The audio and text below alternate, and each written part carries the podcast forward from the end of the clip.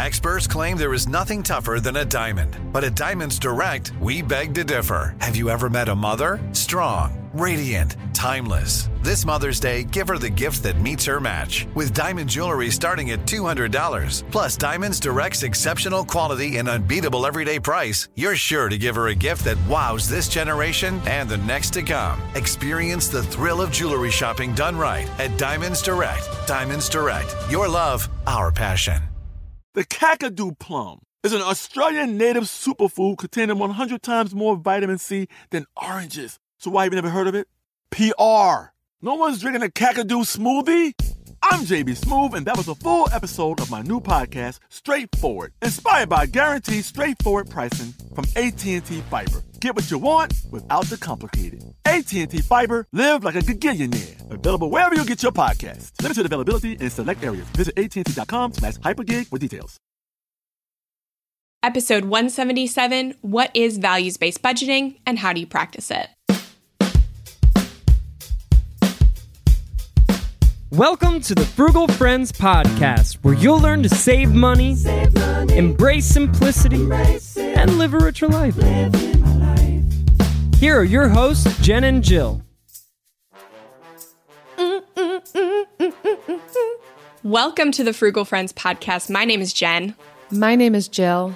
And today we are talking about a budgeting method that is not super popular, but is super valuable. I made a pun. Whoops. Sorry. Oh, goodness. Yeah. Not popular, but valuable. Yeah. And it's values-based budgeting. Basically my high school career. Yeah. So, and how we can practice values-based spending in tandem with values-based budgeting. Because if we're just focusing on spending in our values, we can definitely spend very frivolously.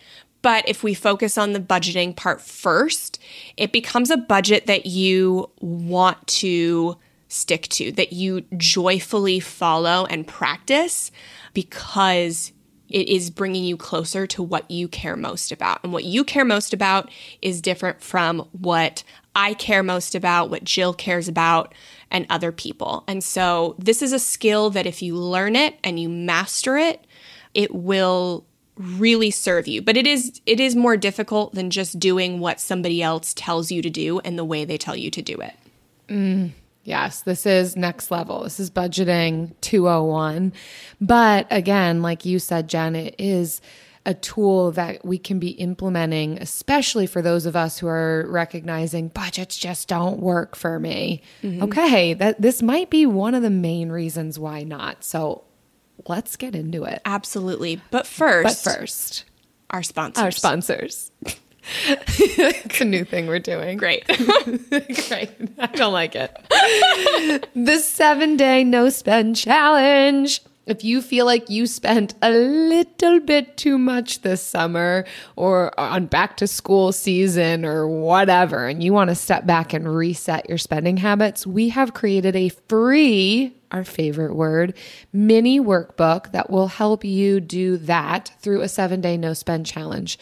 The workbook will help you to plan, execute, and reflect on the challenge so that after 7 days, you know what you need to work on and you have an action plan to do so. So if this sounds like something you need, head to frugalfriendspodcast.com/free. It's FREE. You know that word. Mm-hmm. Get yours. Yes. And this episode is also brought to you by meeting up in person. Whoop, whoop. Haven't done that advertising in a while. Do you live in the Austin, Texas area? Would you like to meet me, Jen? Do you live in the Fairbanks, Alaska area and would like to meet Jill? Well, Jill is not doing a meetup in Alaska, but I would love to meet up with you in Austin, Texas, if you are going to be there sometime between September 22nd to 24th. So at the time of this recording, I'm not sure what my schedule will be like. So if you live in Austin and you want to meet up one night, DM me on Instagram @modernfrugality, and let's see if we can organize a little group hang. Let's see what happens. I love how you dangled the carrot of for all the Alaskans out there. I want them to know that you are intentionally jipping them with your presence. Oh my gosh. Well, hey, I don't know how many Alaskan followers we have, but if they're out there, I mean, I'd consider it. Please, yeah. So DM. It's not the purpose of my trip, but you know, send a DM. Show Jill. If you can show Jill a good time in Fairbanks, Alaska, send us a DM. Yes. I don't know if I want the show me a good time DM, but if you want to meet up, then feel free to DM. But show her a good time. Anyways, so we're doing a values-based budgeting episode right now because we just started our values-based life challenge in Club BFF. So for 6 weeks, our members are working together in small groups and as a larger group to discover their core values and connect them back to all areas of their life. So primarily financial, so budgeting, spending, earning, wealth building, but also lifestyle and communication because, you know, we spend to get our ideal lifestyle and we budget to get our ideal lifestyle. And it's just easier if the people around us in our lives know why we're doing that. And so we have value-centered communication in there as well. So we've written a workbook that our members are going through, and we are going to make that workbook available to everyone sometime in November.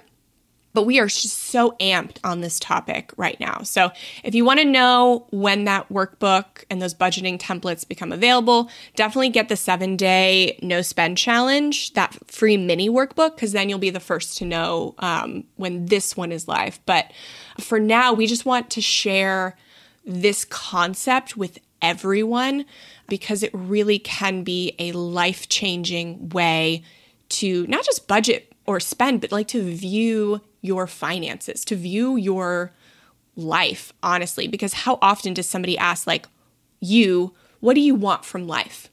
What do you care about? Like, how often do you get asked that? Mm-hmm. How often do you ask yourself that? Exactly. Honestly, this conversation that you and I have been having, even off the mic, has carried over into conversations with Eric and other friends. And so, as with anything, and you've heard us say this before, we are whole people. So while on this podcast, we primarily talk about finances and frugality, but how it intersects with other aspects of our life. And if we are going to be aimed at a values-based budget, my goodness, does that help us understand ourselves more, the decisions we make, why we make them.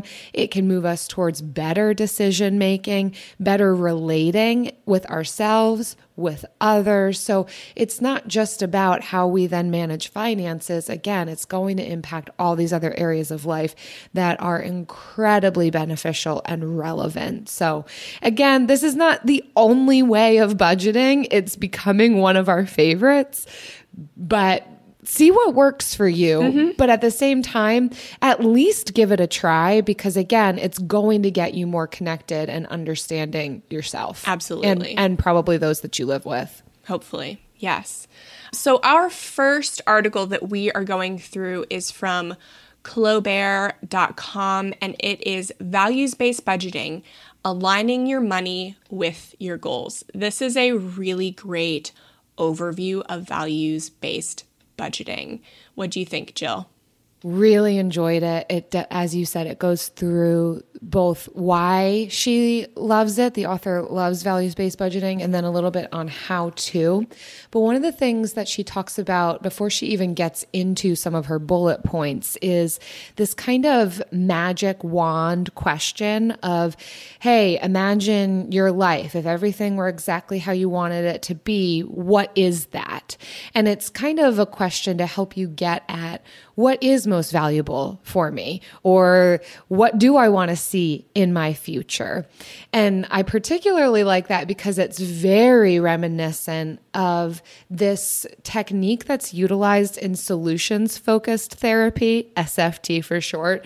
I won't get too into the weeds on it, but one of the interventions or ways of utilizing SFT is by asking this miracle question. It's this, hey, if you woke up tomorrow and a miracle had happened, how would you know that everything was different? And very similar questions, but ultimately what these questions do, while not realistic, right? There's not a button I can push and I get my best life now. There's not an actual wand I can wave, but it does help us to understand what is deep rooted inside of us that we would like to see be different. And it's kind of this starting at the end and working backwards. But if we're able to identify the end point, that helps us to understand what do we even want. And then we can start to fill in the blanks, working our ways back towards where we actually find ourselves right now. And again, it's not going to mean magic, but usually there's some things that we can identify and say, well, if I did take this step, it gets me a little bit closer to this life that I do want to see for myself. So I think it's a really useful question. It can feel really silly, really odd, but I love that she starts it out this way because I think it can be helpful in even understanding what do I even want? I think a lot of us can struggle with answering that. Yeah, it is definitely not a question that you will be able to answer in one sitting. And that's why people tend to ignore it or maybe gloss over it because they want to be able to answer questions as soon as they sit down to answer them. But this is something where you're going to have to ask a lot of dynamic questions. Really think hard about, okay, what values do I want to have, but aren't actually my true core values? That is such a tough one because I look at a list of core values and I see all these really great values. And some of them look like values I'm supposed to have or I want to have. And some of them look like values that I do not want to have. But sometimes your core values are different from the core values you want to have or think you should have. So that's that goes even deeper into figuring out who am I, what do I want outside of what society and the internet is telling me I'm supposed to be like. So that's why it just takes time. And our core values, even if they seem really glamorous, like, you know, I have a core value of justice, there's a flip side to that too, right? There is the way that we can operate in that is aimed at well-being, and there's a way that we can operate in that can be destructive if we're too hyper-focused on it. So, you know, even if we do assign some of these lofty terms, recognize that there's a way that we harness some of these and walk in a way that benefits us rather than the opposite of that. But then I know, Jen, and you and I have talked about this a little bit. My personal perspective on this is that we have core values, right? These core aspects of our personhood. And I would say we probably have about 2 to 3 actual core values. And then connected to those, almost like a ripple going out from them, we have other values that are attached to that. And that could be, I mean, I don't want to say infinite, but you're probably talking potentially 20 other values. But I wouldn't say that those more peripheral values would be core. I think core values are not really going to shift throughout our lifetime. The way that we walk them out or the way that they look might shift, but the peripheral values attached to it could shift, right? Like, I don't have kids. My own kids aren't of that core value of mine because I don't have kids. The second I do, guess what? That would change. So certain things can shift in that equation. So I just want to give that little caveat before we keep talking about values. Yeah, absolutely. And I also want to give permission to like parents, wives, husbands, like your spouse, your family, your kids don't actually have to be a core value of yours. Like, if they are not. You can have core values that relate to how you interact with your spouse, partner, and children. And so just because like your kids for kids' sake aren't your core values does not mean you don't care about your children.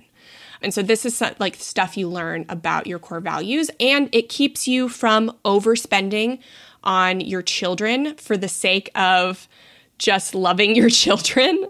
But you can spend more aligned with your values that are specifically how you want to show love to your children. And so that's why we are really into values-based budgeting. So here's a little bit about why the author of this article is into it. And the first one is that values-based budgeting is hyper-personalized, kind of like what we mentioned at the beginning. So she says, this approach works for me because I don't like needlessly rigid approaches that follow arbitrary rules put in place by financial experts. And so we feel the same exact way. And she references the 50-30-20 rule, which is a budgeting rule where you spend 50% on needs, 30% on wants, and 20% on savings, which is absolutely the definition of arbitrary. Depending on your income and your values, there is no need for this to be your budgeting percentages or even your goals. So I hate arbitrary rules like this. And I think at first, yeah, it is super valuable to just find somebody you resonate with and do everything they tell you exactly as they tell you. That's the fewer decisions you have to make to get this like budgeting or financial habit going is super useful. But after a few months, you cannot rely on other people's definition of budgeting and financial success and goals because it's not sustainable for you. And so this is a great way to make budgeting sustainable. Yeah, building upon the tools that you've already established. The second reason that she mentions loving values-based budgeting is that it prevents impulse purchases. It already considers the things that you want to spend money on. So that is one of the biggest budget busters, alliteration, is feeling restricted and not wanting to feel restricted and just spending frivolously or impulsively. And having a budget that is centered around the things that you want to be spending on can be a huge help in not making those impulse purchases or not feeling super restricted because you've already identified, okay, actually, it's not that valuable to me to be constantly buying coffees outside of my house. What is valuable is XYZ. So because I've got room in my budget now for that, it's easier for me to let go of this other thing that I thought was important, but now I realize it's not as much. So really, it connects our spending with our why real time. It's both long-term and short-term. So if we've got room in our budget for the things that we actually want to be spending on, connected to these deeper values, connected to our whys of doing this thing, again, it's another strength and protective factor for not making the decisions that we don't want to be making and not mindfully spending. Absolutely. And we'll talk a little bit about our whole next article is about values-based spending. But yeah, it does help us definitely rein in our spending. I mean, most people might think that values-based spending will inevitably lead to overspending in those categories, but it can, the more introspective you get, the more you realize you don't need. The next one is values-based budgeting allows me to live the life I've always wanted to live now. And that's so important because so much of early personal finance education for adults is super restrictive. And while we totally believe in a detox, we love a good no-spend challenge so that you can kind of take a step back, give up all the habits and mindless spending and emotional spending and like pause all of that so that you can really look at why you're doing each of those. That is not sustainable by any means. So sure, there are people that do it for a full year, but I feel like those people have had quote unquote training in it. You don't just decide to do a no-spend challenge. Very few people could decide to do one of those and do it for a full year right off the bat. It's like deciding to do a marathon with no training. Exactly that. So we have to put into place safe strategies to live the life that you truly value now. And so you, like what Jill said, 2 to 3 core values is really solid. And so you can spend and budget on those things without guilt and then kind of regulate your, 10 to 20 other peripheral values and do them every once in a while. So you still get them, but you're not taking every opportunity to spend on every single one of your values. And you can still feel like you're living a rich, free life. And you just knowing yourself and your values. Yeah. So if you like how this sounds, let's talk about how to do this. Number one, figure out what you value. Soul search, she says. Yeah. Oh gosh. Yes. It's true. And again, like we said at the beginning of this podcast, this isn't just going to be let me just quick think about this and write it down. This will be probably a few days, potentially a week of kind of in and out wrestling with this idea of what matters to me. But we don't want to leave you empty-handed in that process. Yeah. So just go into a dark room and figure out what you value. Yeah. In fact, you probably have to engage with the world to figure it out. But I do like this one question that she asks, and there's certainly lots of questions we can ask ourselves, but here's one. If your employer paid you in something other than cash, what would it be? This is super helpful to identify. Love this question. What else would to me feel valuable or a good use of my time if they were to pay me in this? And so is that travel? Instead of paying me, yeah, sure, give me some plane tickets. Is it time off? Is it medical expenses? Is it paying into your savings account? You name it, right? There's probably a lot of different things that you could consider, but that's one way of identifying what do I value, asking yourself that question. You can also certainly look back at what your previous spending has been over the past couple of months. Now, certainly there will be spending that you've done that you've spent in areas that you don't actually value, but look at how you've spent your time, how you've spent your money. That can also give an indicator while you're looking at what do I value? Mm-hmm. Yeah. For her, she values time, spending time with people. So I push back a little bit on the time one. What's the reason you want more time? I think the reason you want more time, that's the actual core value. So obviously her number two is spending time with people I love. So I think that's actually a core value of community. Travel, living somewhere I love. So that could mean many different things, like either location or for Jill, it's really great interior design.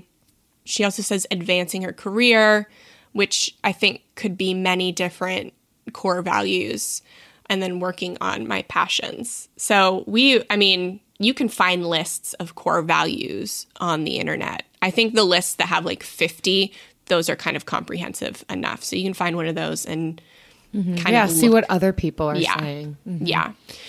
So number two is to look at your spending. So if you haven't done this exercise before, be prepared to be a little or a lot surprised, she says. And that's absolutely true. And so she says 2 to 4 weeks, but honestly, I think 3 months. Yeah, agree. Yeah, at least 30 days, but preferably 90.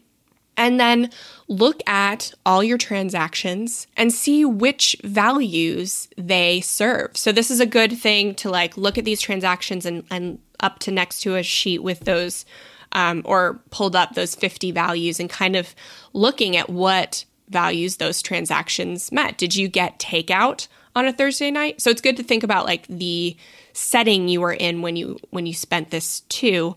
So yeah, did you get takeout?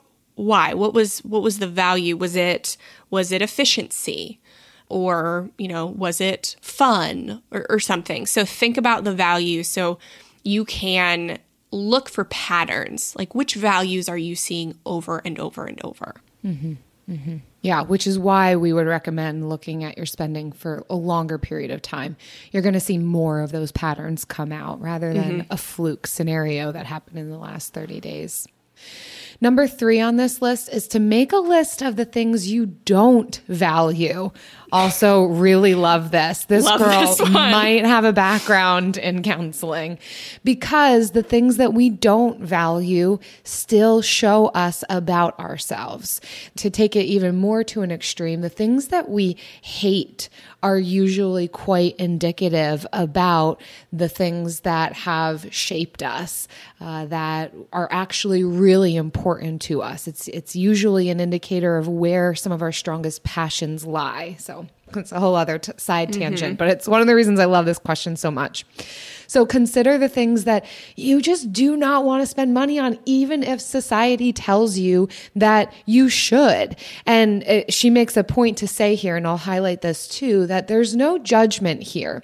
What I don't value doesn't have to be the same as what you don't value. There is space for all of us. She lists out some of the things just as an example, and I will say I do actually agree with a lot of the things on here. This is my list too. Yeah. We have the same list. Having the latest technology or gadget, fashion, a new car or a fancy car, trying the latest restaurants or bars, attending concerts, festivals, sporting events. Like, some of these things just aren't where she's going to ultimately want to spend her money. She would rather spend it in other areas. So this could be helpful to even have a list of, well, what do I know I don't want to spend on? And this could be freeing too, to even be able to name it and take some mystery out of it, because we might actually be spending in some of these areas because other people are, or we think that this is what we should be doing. But then to actually just say, you know what, actually, I don't care about having new clothes. Awesome. Then find freedom in that and recognize then this is not going to be where a big portion of my finances go. Mm-hmm. And this can become really important when these things become intertwined with your actual core values. So maybe a friend wants to go shopping and you value community, time with friends, and so that's something you want to do, but you don't value buying clothes. But because you are shopping, you might say, okay, well, this is an expense to spend time with someone. But where when you go and you don't buy anything. Exactly. So when you define, these are the 5-10 things I do not value and will not spend money on, you can separate those two activities and you can spend time with your friend without buying clothes, because you've planned for it. You've already made that decision in your head, and so you don't have to make the decision on the fly when you might be experiencing a little decision fatigue. So this is a super important list to make. So next is see which areas of your life you can cut back on in order to put more money in the areas you value most. Mm. So this is where we do the dirty work of really making sure our spending and our budgeting is aligning with our values 100% and not just maybe like that 50% in the example of going shopping with a friend. So look at your transactions from the 90 days and kind of see which of them really truly met the value 100% and which of them didn't, and how you can get creative to still fulfill your values, but eliminate the parts that don't fulfill your values. So this is where we start getting creative and we get flexing those frugal muscles. Yeah. We know that our finances are not unlimited. So we're not saying just go out and spend. We're saying budget for these things. And if it's still not fully there, but this is a value of yours, look at where your spending is, where you're spending on things you don't value, and how can you decrease that even further so that there's more room here. So there is a creative process involved in this. And even the potential of blending with other things that we've talked about here, earning more. That does eventually become part of this equation. It's not fully what this episode's about, but... Yeah. And I think in this category is where we start to think about paying off our debt, because it can get lost in the, I want to afford, you know, living my life, I'm tired of restrictive budgeting, and yada, yada. So it's really important early on to connect why you're paying off debt back to all 2 to 4 of your core values.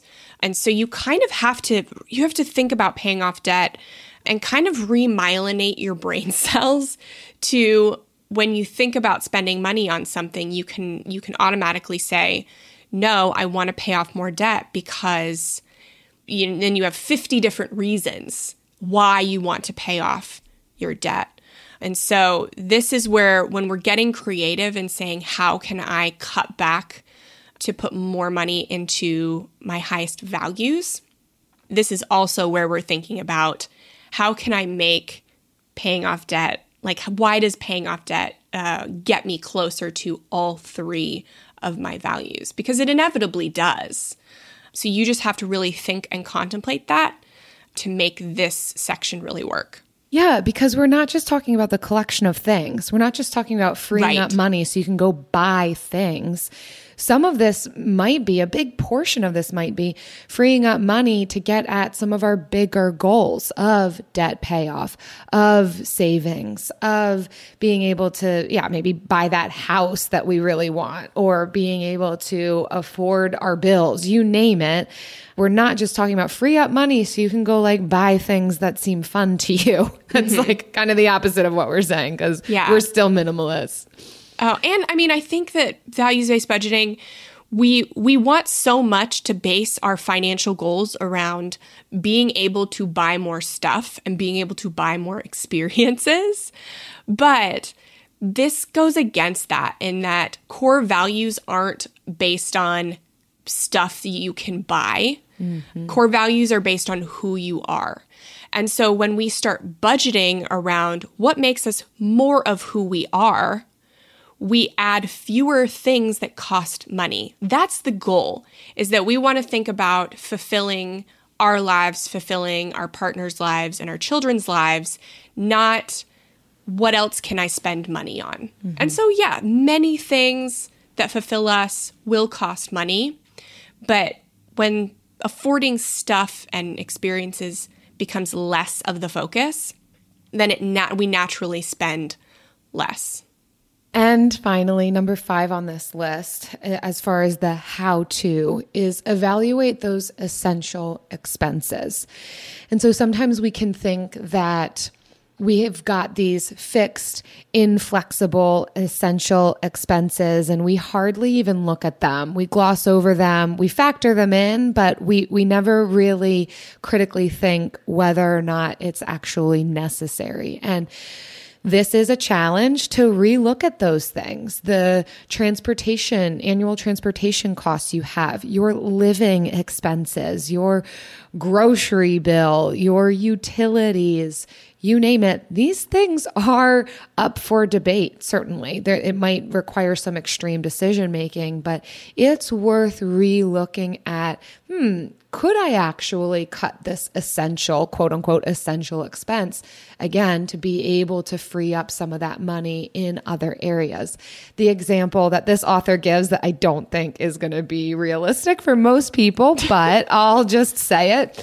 She noticed how much money she was spending annually on her vehicle between insurance and gas and fixes and repairs and all of that. Her company actually offered her a company car. So she was able to sell her car, utilize the company car, and now has slashed her transportation costs significantly. And then will also bike a lot of places or utilize public transportation. Again, that's not always available to everybody. But I like the way that this gets us to think of, well, do I actually need that? That's one of the reasons that Eric and I chose to live in our tiny home for a time. It didn't last forever. Now we're in an actual home that is stationary. It doesn't move. It's not on wheels. But that was one of those, let's look at this big expense of rent. And do we actually have to be putting this much money into rent in this area? What's a way that we could slash our housing expense? And we did, and it freed up the opportunity for me to be able to cash flow my master's degree and tons of other things. So it's worth being creative. It's not necessarily, it doesn't mean that you're going to find, some awesome solution, but still look at it, be willing to think outside the box on these more big expenses. Absolutely. And then she just says that after all of that, you can use the found money to go towards your high values categories. I don't love creating my spending plan each month, and it took me a while to find a budgeting app that had simple features but didn't feel and look like a spreadsheet. If that's you too, Monarch's the way to go. Monarch is the top-rated all-in-one personal finance app. It gives you a comprehensive view of all of your accounts, investments, transactions, and more. Create custom budgets, track progress toward financial goals, and collaborate with your partner. And now get an extended 30-day free trial when you go to monarchmoney.com/frugal. I like how easy it is to customize my budget and create automatic transaction rules. The transaction widget helps me stay on top of my spending. After using Monarch for several months, I understand why it's the top-rated personal finance app. And right now, listeners of this show will get an extended 30-day free trial when you go to monarchmoney.com/frugal. That's MONARCHMONEY.com/frugal. For your extended 30-day free trial, go to monarchmoney.com/frugal for an extended 30-day free trial. My favorite part about spring cleaning is that post-clean clarity when I'm like, wow, I can finally think clearly. How was I functioning in that mess before?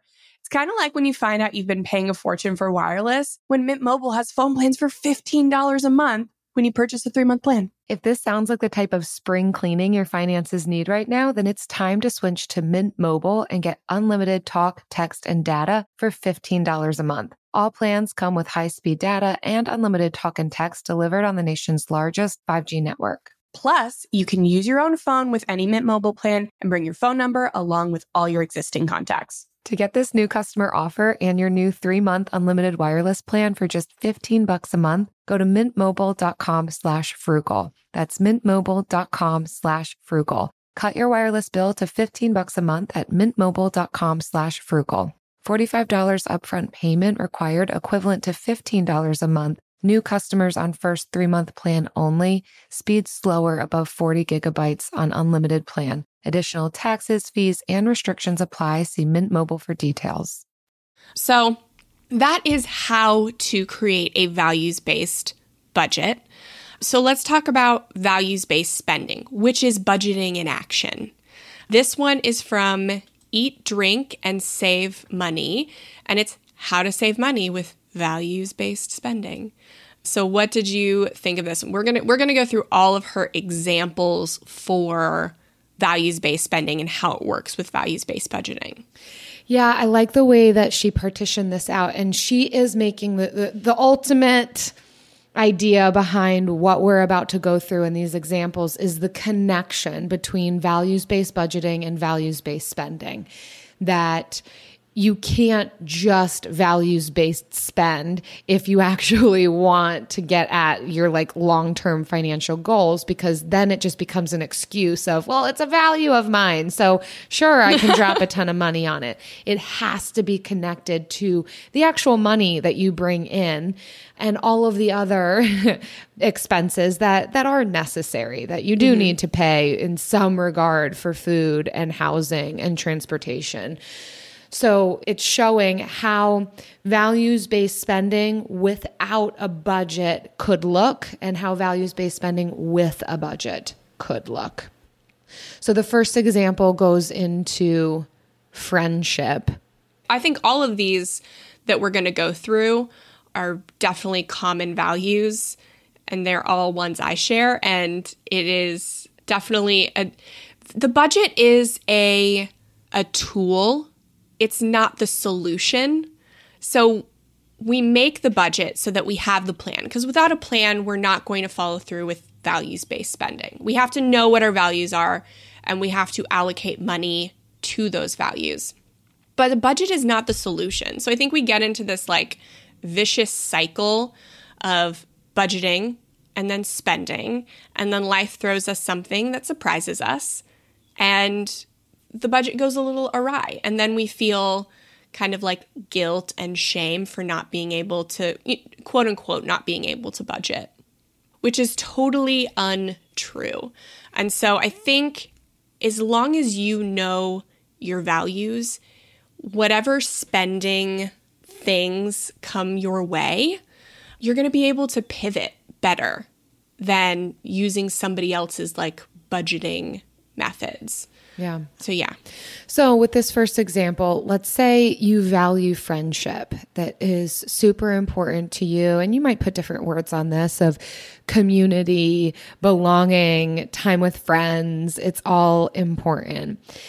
With a values-based budget, you could spend time with friends, get together monthly, weekly, socialize, find ways to do that work within the budget. Sometimes that might be free things. Sometimes it might mean things that you're spending money on, but it's not overextending yourself. It's not going into debt or taking on expenses that you can't actually afford in order to spend on this, versus values-based spending on friendship without budgeting could, she uses a really crazy example about $300 bottle service. Crazy. And I that's just like extreme.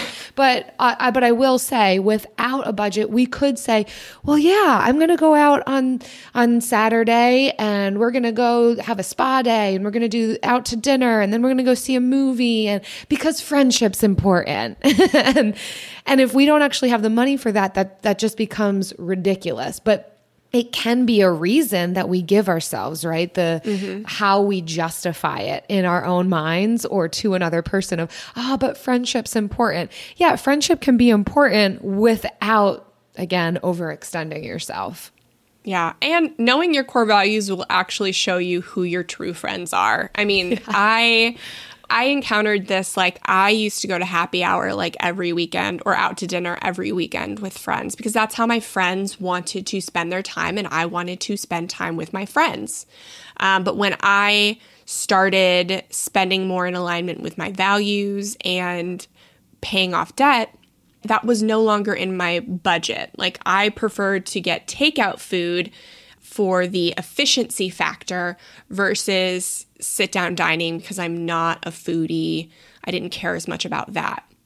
And so I stopped hanging out with some of these friends because that is what they wanted to do. But it's okay because the friends that really wanted to hang out with me at my house or getting a cup of coffee, I spent more time with those friends. And I developed deeper relationships with those people. Mm-hmm. So don't be afraid of this. It's tough, but it's better in the long run. Mm. So next, example 2 is valuing health through values-based budgeting. And I know Jill and I both value health in different ways. So I love this one.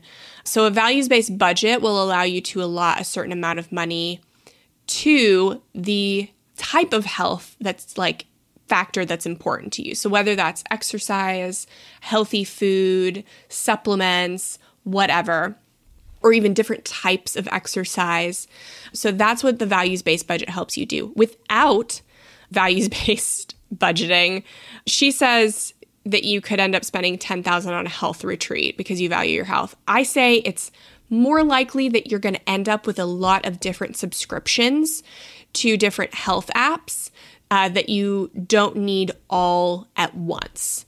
So some of them are good if you value health, but if you're not budgeting, you could end up with a ton. And so that's kind of how I see it happening. Mm-hmm. Yes. And then the third example here is, let's say you have a strong value for the environment. It's super important to you. You want your time, energy, and finances to align with this value. With a budget, that might mean that you are buying some eco-friendly things at times, or shopping local restaurants or stores, going secondhand with a lot of your purchases, and really ultimately being environmentally friendly is a lot of not spending money. We're really trying to push against this idea that living a lifestyle of eco-friendliness is expensive. That's a whole other conversation. But then without a budget, if we're saying we value the environment, that could cost a lot of money, especially in this current climate. I don't mean that to be a pun, but there you go. We each get one per episode. Yeah, where you might end up spending a ton of money on ethically made cotton organic dresses and I don't know, the beeswax thing that you wrap your sandwiches in and all of these things that like stuff. Look really pretty and fun. And we might just say, well, I'll do it. Yeah, because I'm helping the environment. And again, we extend ourselves. We don't, and we end up buying things we don't need. We end up spending money we don't need to be spending. So connecting that value with your budget and identifying where do we actually need to be spending and where can I have just my actions and lifestyle align with this value. And it doesn't actually have to cost me a ton of money. Yes. And the last one is valuing time through values-based budgeting. Again, I don't know if I think time is a value because time what are you translates doing with the time? To, So, but she says that a values-based budget allows you to allocate money towards conveniences that give you time, whereas without, you can spend money on all the conveniences that give you extra time without thinking if you can afford all of them. So that is the last one. But yeah, I mean, all of these are super common values. They're all things that we fall prey to, and how a values-based budget can help you like rein in these things while still focusing on incorporating them into your life. Because I don't know about you, but like I sometimes feel that as a frugal person, I am more focused on not spending money and I stop focusing on doing things that I want. So like after 6 months, I look back in my life for the last 6 months and I'm like, I haven't really done anything special. And so I think that's where the freedom of a budget comes in, is because it forces you to plan to do these things that make you enjoy life. Exactly. It's like, to what end? If you're not doing anything that's enjoyable or life-giving, then why the heck put all of these restraints on yourself? And again, we're not talking about a super restrictive budget. We're talking about a budget that does bring in freedom. So this is more the mindfulness of going through these motions rather than the justification. I think it's looking at what am I justifying, but it's actually hurting my finances, to how can I still value these things and value myself in that process and not be spending too much or just justifying what I'm doing. Yes, absolutely. You know what I always justify doing and I'm every right week. There with you, because it's a value. It is one of my core values. The Bill of the Week.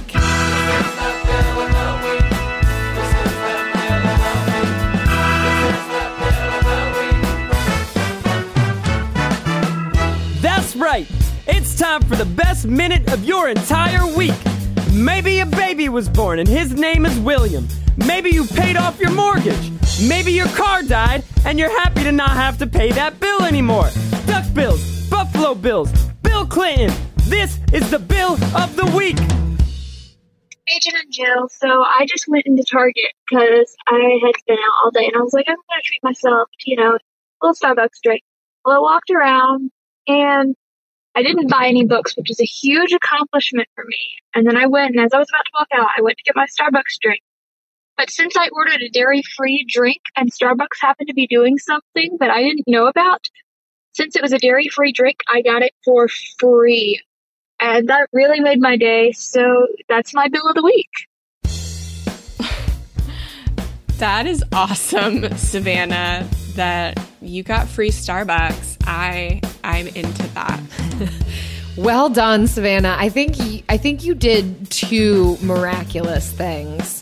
Seemingly miraculous by a lot of people's standards, not spending money at Target and getting a free Starbucks drink. You really beat the system. Well done. We know what I'm focusing on, the free stuff. Yeah. But I think this is a perfect one like to put in this episode, and we like don't listen to these before we play them, is that like obviously books are outside of your values. Or you're finding a creative way to consume books without spending money on them, because maybe you just don't value having like the rows of books at your home. And so knowing that and staying true to that, but also knowing like I value my Starbucks drink. And so that is something I would spend money on. And then you were just blessed to have it for free. I love that journey for you. Mm. If you have gone into Target and didn't spend anything, or you've gotten free stuff, or you did spend money on something and you're super glad about it, yeah, submit your bill of the week to frugalfriendspodcast.com/bill. We'd love to hear what you have to say. Absolutely. I don't love creating my spending plan each month, and it took me a while to find a budgeting app that had simple features but didn't feel and look like a spreadsheet. If that's you too, Monarch's the way to go. Monarch is the top-rated all-in-one personal finance app. It gives you a comprehensive view of all of your accounts, investments, transactions, and more. Create custom budgets, track progress toward financial goals, and collaborate with your partner. And now get an extended 30-day free trial when you go to monarchmoney.com/frugal. I like how easy it is to customize my budget and create automatic transaction rules. The transaction widget helps me stay on top of my spending.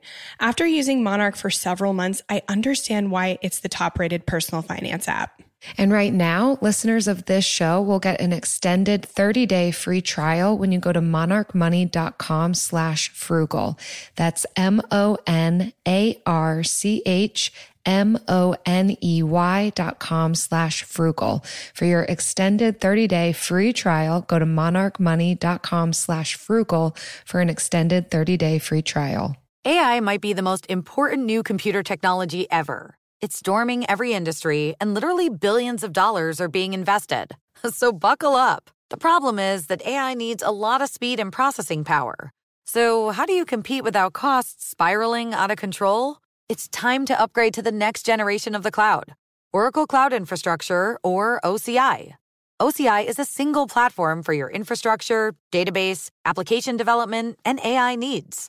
OCI has 4 to 8 times the bandwidth of other clouds, offers one consistent price instead of variable regional pricing, and of course, nobody does data better than Oracle. So now you can train your AI models at twice the speed and less than half the cost of other clouds. If you want to do more and spend less like Uber, 8x8, and Databricks Mosaic, take a free test drive of OCI at oracle.com/strategic. That's oracle.com/strategic.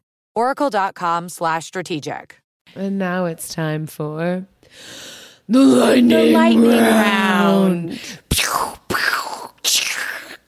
The lightning round is one of Jill's core values. Yeah, I've only got about 3 core values, and that's one of them right there. One of them is the innermost part of my being. The other is Starbucks. Well, we are actually going to share our actual core values with you and tell you how we budget for and save on them. So, because we're pretty normal, we're average ladies. So hopefully you will find some similarities that can be helpful. We average ladies. We super average. So here you go, Jill. Okay. So some of the things that I really value are really important to me. I got quite a list, so bear with me. Time with people. Whatever you want to say, whether it's community or friendship, I just really enjoy spending time with people and enjoying good food with people. So this is probably an area that I spend the most on, again, within reason and within budget. But that's one of the ways that I do spend time with people. There's other ways too. So it's a balancing act. I also really value generosity. So this is a combination between time and money that I like to give on being generous, sharing what I do have with others.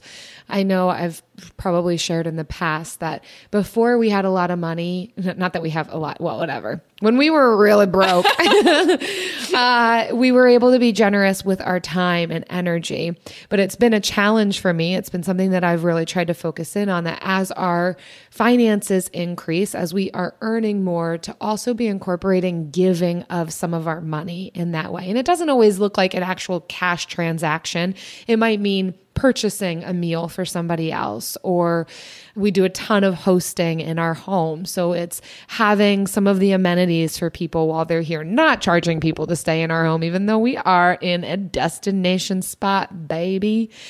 Also, health is super important to me. And you'll hear Jen share about how she approaches this, but the way that I approach this is with my Vitamix. Have you heard? I have a blender and I really like it.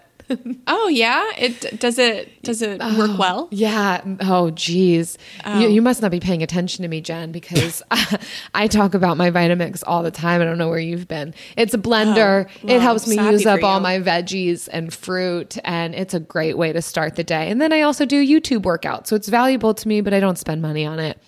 So I have said time is super valuable to me, but yes, it's what it frees me up to do. I would rather do the things that I enjoy than the things that I don't enjoy. So I will pay for convenience at times. Also, beauty is super important to me. So I don't care how big my home is, but I do want it to feel like a restful, peaceful, beautiful space. So anywhere that we've ever lived, it has been important to kind of make it our own, refurnish it, renovate it. So that's something that we will spend money on to make it nice. And of course, mental health is super important to me. Some of the ways that I care for myself mentally is in going to beautiful places. So that might pair with travel. It might mean that I'll take a day off, you name it, but that's going to be something that I prioritize. And we have a lot of the same values that we show in different ways. But for me, so my first and highest value, and this is funny because full disclosure, this is the second time we've recorded this episode because my audio on the first one was warped. And so we're recording this again. 3.5 years in, and this kind of stuff still happens. It's happened. I mean, we can say it on one hand how many times we re-record an episode, but this was one of them. And since then, I've actually kind of refined some of my core values because I'm working on this workbook. So last week I said, like, kind of my business was my highest value, but I realized that achievement is actually my highest core value. I love measurable achievement. I am borderline obsessed with it, and it is a core value that is healthy, but like all your core values can also be unhealthy and if not kept in check. And so my business is the number one way I am able to show achievement. So it's what I kind of work on the most. Another one for me is health. And I show that through CrossFit. I love CrossFit, but that also allows me to show measurable achievement. So that's one of the reasons why that is the way I choose to live out my health value. And so all of these values, all your values can be connected, I've found. So that's that. And so one of the biggest ways that I'm able to achieve more is by paying for daycare for my son. It is the best money I spend on a monthly basis. You love that expense. I love daycare. That's your bill of the week every week. That. If I had to be honest, if I wasn't saying Bill Curtis, I would be saying my daycare bill. So achievement is number one for me. Community is number two. I will literally drop anything on a dime for anything to hang out with my friends and family. I will do certain family, but definitely friends. And so it's real and raw. Yeah. And so I thought family was one of my core values, but it turns out community is actually the core of that because my family is my community. Like, they're my closest community, but I will also drop on a dime to hang out with anybody that's down to hang. I am always down to hang. So that is my second biggest one. And then, so my third one is health. So those are my top three. And I love that there can be crossover. We could have shared values with other people, but then the way that we walk it out might look differently. And that's okay too. It's needed even. We both value health. I don't spend money on a gym membership. You do, but that doesn't make it. Yeah. We still both value it. So I love the freedom and permission that is accessible even when we have similar values. Yeah. And knowing that achievement is one of my core values also helps me figure out why it's hard for me to do things that I may want to do, but never end up doing them. It's because they have no achievement component. And so it's also easier to have grace for yourself when you're not doing things that you think you should be doing, but are not. And to stop trying to force yourself to be somebody who you think you should be and just be who you are. Yes, Jen. That's the cap on this one. We will get more and more on who we are as we continue to explore these concepts and questions. Absolutely. Yeah. That workbook that I've been putting together has been it's going to be really cool for everyone going through it, but like, it's been cool for me to think about all of the journaling questions and all of the deep dives. And so, yeah, it's really good. Beautiful. Well, everyone, we hope you enjoyed. We hope this is causing you to maybe even hit the pause button, start pondering, soul searching the deepest parts of who you are and what you value. You're welcome. And feel free to share more with us in our Frugal Friends community group on Facebook. We're hanging out there and talking more about values and how to budget around that. If you've got ideas that you want to share with the community, do that. And we just want to thank you ultimately for listening. And for those of you who have reviewed us, listen, we live, eat, and breathe off of these reviews. That's dramatic. That's not true. But it is one of the number one ways that you can support the show. So thank you to those who have left kind reviews for us, like this one from M. McHale, titled Fun. It is 5 stars. We do love those. Frugal Friends. I love stars. Just because of the stars. They say, Frugal Friends is my favorite podcast. I love the range of subjects Jen and Jill cover and how they tie them all back to frugality. Even when I don't think a particular subject is of interest to me, I end up getting something out of the episode. It's smart, useful, and so much fun to listen to. And McHale, thank you. How kind. This is something that stands out to me in a lot of reviews, and even just feedback that we get outside of reviews is episodes relating or bringing benefit or relevancy, even when the title or the topic didn't seem like it was going to connect. And I can say that's true for me as well.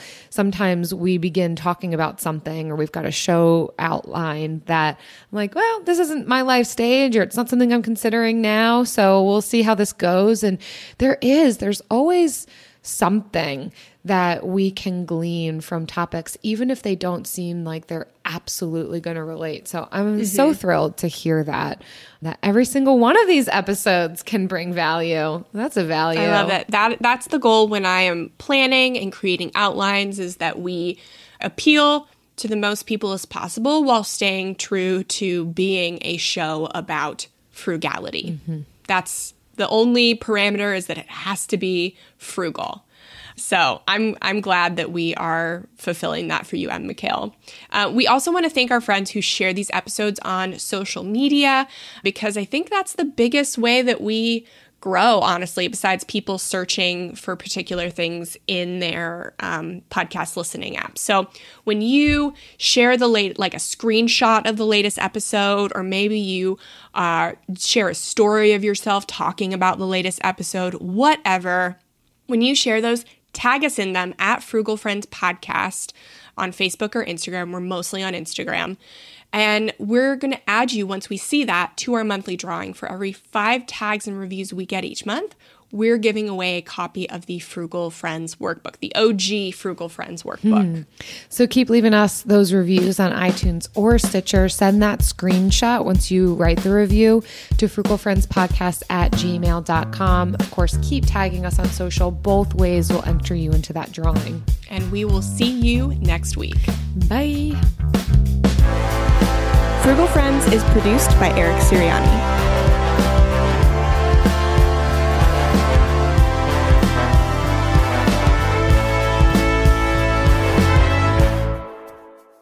Jill, I'm surprised that you didn't say one of your core values was Starbucks. Yes. That to me is, I've learned, I mean. Well, you know, from the first time that we recorded this episode that my unpopular opinion that you have two unpopular opinions, yes, and you need to share both of them. I'm going to share both of them, and we're doing people need to hear this. We're doing it post episode because I might lose a few, but you know what? I need to get this off my chest. Your raving fans are going to feel very offended. I know they might, but that's okay because there's going to be some people who feel very appreciated and seen.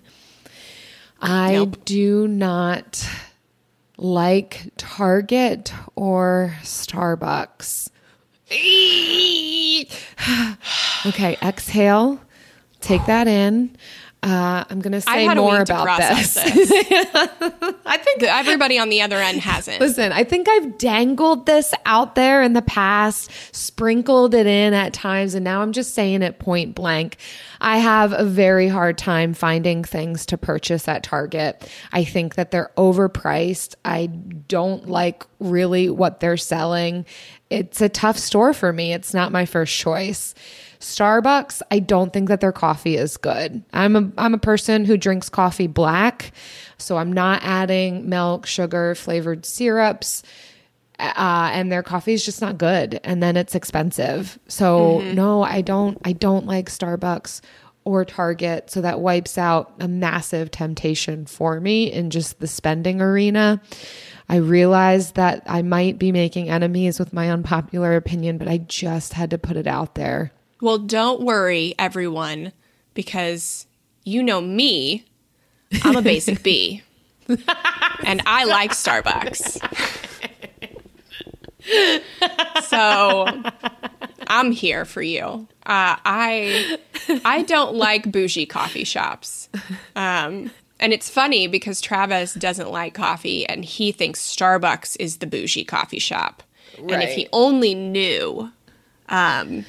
I'm just in it for a latte, and a latte is a hot cup of milk or a cold cup of milk. And so you don't really need the best espresso for a latte. And that might be a hot take. Yeah, I mean, I would push back on that. I think the foundation of what you're making it with has to be quality, and Starbucks just misses the mark. So that's a hot take there. Yes.